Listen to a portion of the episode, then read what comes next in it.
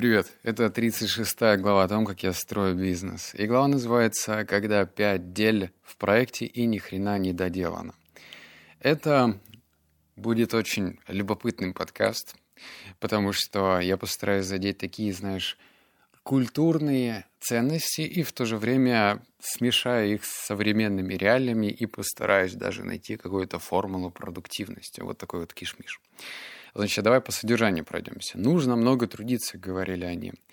Знаешь, эм, когда ты залазишь произвольно или непроизвольно в шкуру предпринимателя, то тебе из книг, из фильмов в целом навязывает такой образ успешного успеха. Ты всегда должен стремиться к чему? К расширению штата, к увеличению выручки, чистой прибыли. Ну, в общем, ты всегда должен расти. И в этом нет ничего плохого абсолютно точно. Но вот эта вот стадия, что вот нам говорят, либо ты растешь, либо ты умираешь. Или, например, а, если ты находишься в стадии стагнации, то ты ну, как бы откатываешься назад. То есть невозможно стоять на месте, ты все равно откатываешься назад. И нужно якобы стремиться вперед, вперед, вперед. И здесь получается вот что, что восточная философия, она противоречит этим доктринам. То есть вот такой вот капитализм, тебе нужно больше зарабатывать, больше трудиться, это хорошо, это про деньги. А восточная мудрость говорит о том, что нужно остановиться, ценить то, что у тебя есть, и как бы наслаждаться этим. Кому верить? Кто здесь главный? Решать тебе. И тут я расскажу про свою личную историю. Мне всегда мало. Ну, наверное, это такая фраза до поры до времени, что значит всегда мало.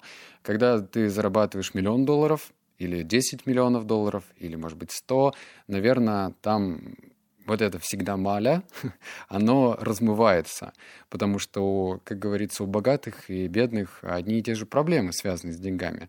Бедные хотят их заработать, богатые хотят их сохранить и приумножить. Но проблемы с деньгами, да? У меня было как? Я занимался каким-то бизнесом, какой-то был успешный, какой-то не очень успешный, и при этом э, я думал, ну вот что-то надо еще, надо что-нибудь еще придумать, что-нибудь такое. Вот, например, я помню, в 2015 году я такой, хорошо, я разбираюсь в текстах, сделаю-ка я студию копирайтинга. Ну, я же в этом шарю. Я писал тогда блог во ВКонтакте и думал, плевое дело, собрать э, гильдию редакторов, принимать заказы и аутсорсить их зарабатывать на этом деньги. И этот проект вообще не зашел. Не зашел, потому что я даже им не стал, ну, как-то более серьезно, что ли, заниматься. Мы сделали лендинг, прикинь, в 2015 году я делал лендинг сам. Или 14 я не помню. Я такой, так, дай-ка я разберусь. Естественно, никаких шаблонов тилды там не было. Мне было просто интересно разобраться. Хотя можно было взять и заплатить там дизайнеру по тем деньгам 1020, тебе все это сделают. И я хотел делать сам сидел, что-то делал, суетился, не понимал вообще, как строить структуру сайта, но что-то делал. Я серьезно видом что-то делал и считал себя очень занятым. Вот. Сейчас какая ситуация?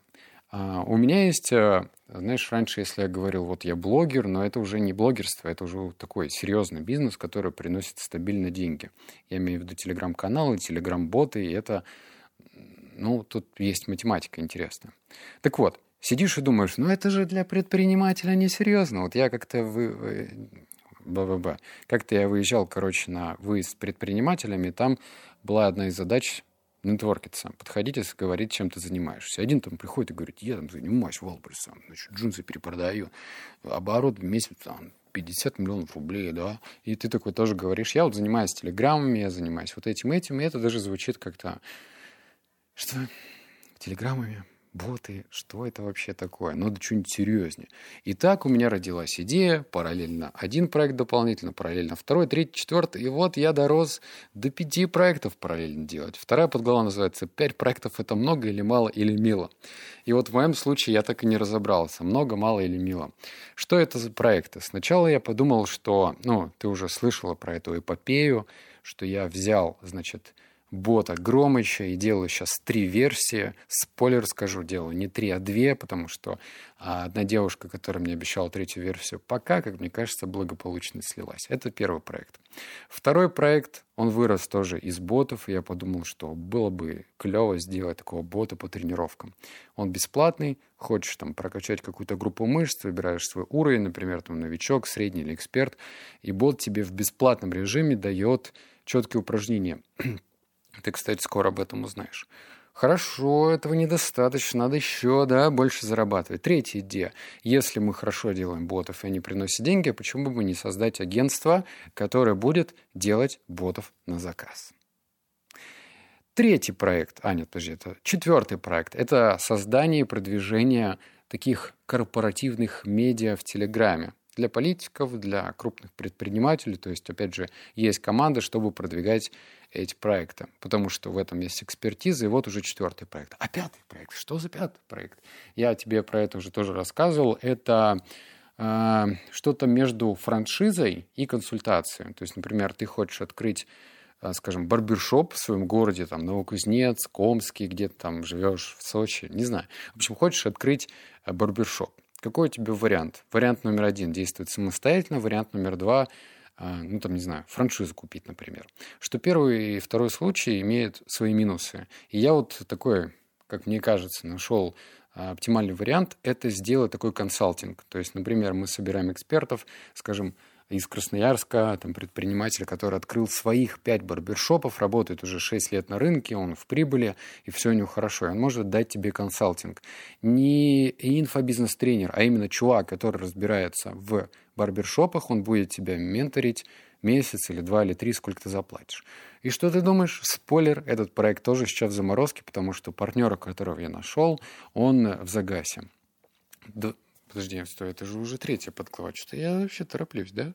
Третья глава. Да-да-да, третья подглава. Два проекта есть, один уже слился, остальные в процессе. Что значит два проекта есть? А, одного дополнительного Громыча мы переделали силами дополнительного редактора и уже даже запустил я на него бюджет. Короче, это Громыч, который по развитию голоса и дикции. Он называется «Камасутр для оратора».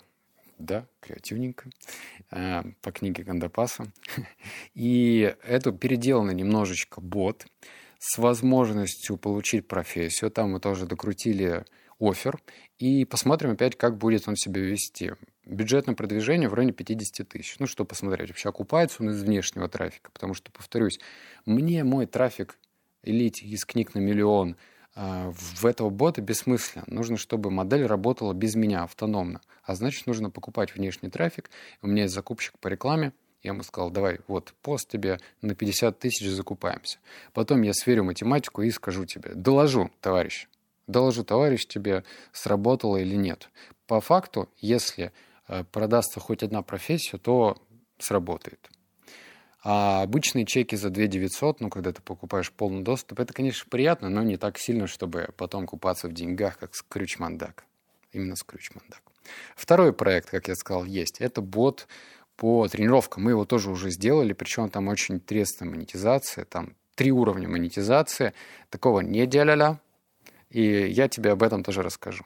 Два проекта в процессе, но они уже такой на завершающей стадии. Значит, сайт по личному бренду, вот прямо на финишной черте. Мы, опять же, идем по минимальными путями. Это сайт на WordPress. Его адаптируем, чтобы он все работал классненько и здоровско. То же самое бот по созданию ботов. А, тоже делается на WordPress. И следующий этап, как только эти два сайта будут готовы и мы их протестируем, посмотрим, что форма заявки, форма захвата, все работает. Можно, в принципе, нанимать э, человека, который будет заниматься контекстной рекламой, запускать контекст на каждый сайт, например, тоже по бюджету в 50-70 тысяч, и смотреть вообще, как работает эта бизнес-модель. Опять же, внешний трафик, не внутренний. А вот с бизнес-идеями непонятно. Стоит ли мне искать еще дополнительного партнера? Я вот для себя что понял? Во-первых, э, того бизнес-партнера, который я нашел, ну как партнер, я его осмотрел, смотрел, приглядывался к нему, к этому парню, и делал такую скидку и оценку его, стоит ли вообще с ним работать, потому что он молодой, объективно ему там 22, по-моему, года, что ли или 21, или 23, ну, в общем, молодой. Я, помня себя и зная окружение, то еще в это время а, уровень ответственности не так высок, как у более взрослого человека. И это даже наверное, говорит статистика. Чем старше ты становишься, тем больше у тебя ответственности. Почему? Потому что у людей появляется семья. А, семья — это ответственность, нужно их как-то содержать, нужно как-то зарабатывать деньги. И вот эта ветренность, она проходит. И я думал, ну ладно, вот если бы я был бы такой же, как он, 22-летний, я бы, наверное, хотел будь на его месте, ухватиться за эту возможность и поработать. Но нет, этот пацан, ну, очень красиво много чего наговорил, а по факту один раз он ушел в загаз, я подумал, ну вот он звоночек, вот он, вот он, вот он звоночек. А второй раз он ушел в загаз на 15 дней. Я понял, что все, третьего шанса уже не будет, и я ему написал, что мы закончили, даже не успев начавшись. Поэтому по четырем проектам я тебе буду держать в курсе, и если по моей загрузке будет все ок, я все-таки запущу пятый проект. А вообще, как тебе такие идейки? Расскажи мне в комментариях. А я добавлю, наверное, свое видение на этот счет. У меня позиция простая. Проекты должны идти легко, то есть деньги должны доставаться легко. Если ты слышал фразу, что деньги это труд, и они должны, они вообще тяжело достаются, то это все фейк. Ну, правда, фейк. То есть в это можно верить, это может быть правдой для тебя и для меня, и вообще для кого угодно. Но так не должно быть. И вот тебе доказательство. Первое доказательство. Если ты в чем-то мастер и эксперт, то у тебя это идет легко. Ты согласен, что вот, ну, посмотри, не знаю, на людей, которые катаются на серфе или на сноуборде. Те, кто там занимается этим по пять лет, они просто кажется, что у них к ноге это приросла доска, и они э, ну, гуру какие-то. В то же время новички, они падают, ударяются, что-нибудь там у них ушибы, что-нибудь еще, и для них это идет криво. Чем дольше ты чем-то занимаешься, тем у тебя лучше это выходит. И я, видишь, нахожу области те, которые у меня смежны с, моими, с моей экспертностью. Вот это раз. Во-вторых, э, почему я говорю, что это доказательство, то, что Вселенная, если мы обозначим так, она не настроена против тебя. Она не говорит тебе, Ваня, ты сидишь сейчас, и я буду делать все, чтобы палки в колеса тебе ставить. Нет, не так. Если тебе приходят какие-то проблемы, то это просто часть приобретенного опыта. Вот и все. Если ты относишься к этому так, то все с тобой будет окей. И вообще по логике деньги должны доставаться легко а не сложно. Но ты можешь верить в свою правду. Тут я, наверное, не буду убеждать и говорить, да ладно, ладно, ладно.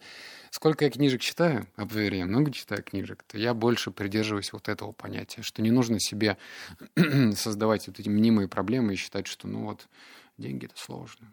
Безусловно, когда ты постигаешь что-то новое, и ты влазишь в абсолютно новую сферу для себя, то на первоначальном этапе денег вообще не может быть потому что ты приобретаешь опыт. А потом, когда ты становишься экспертом, то тогда деньги придут. Аминь.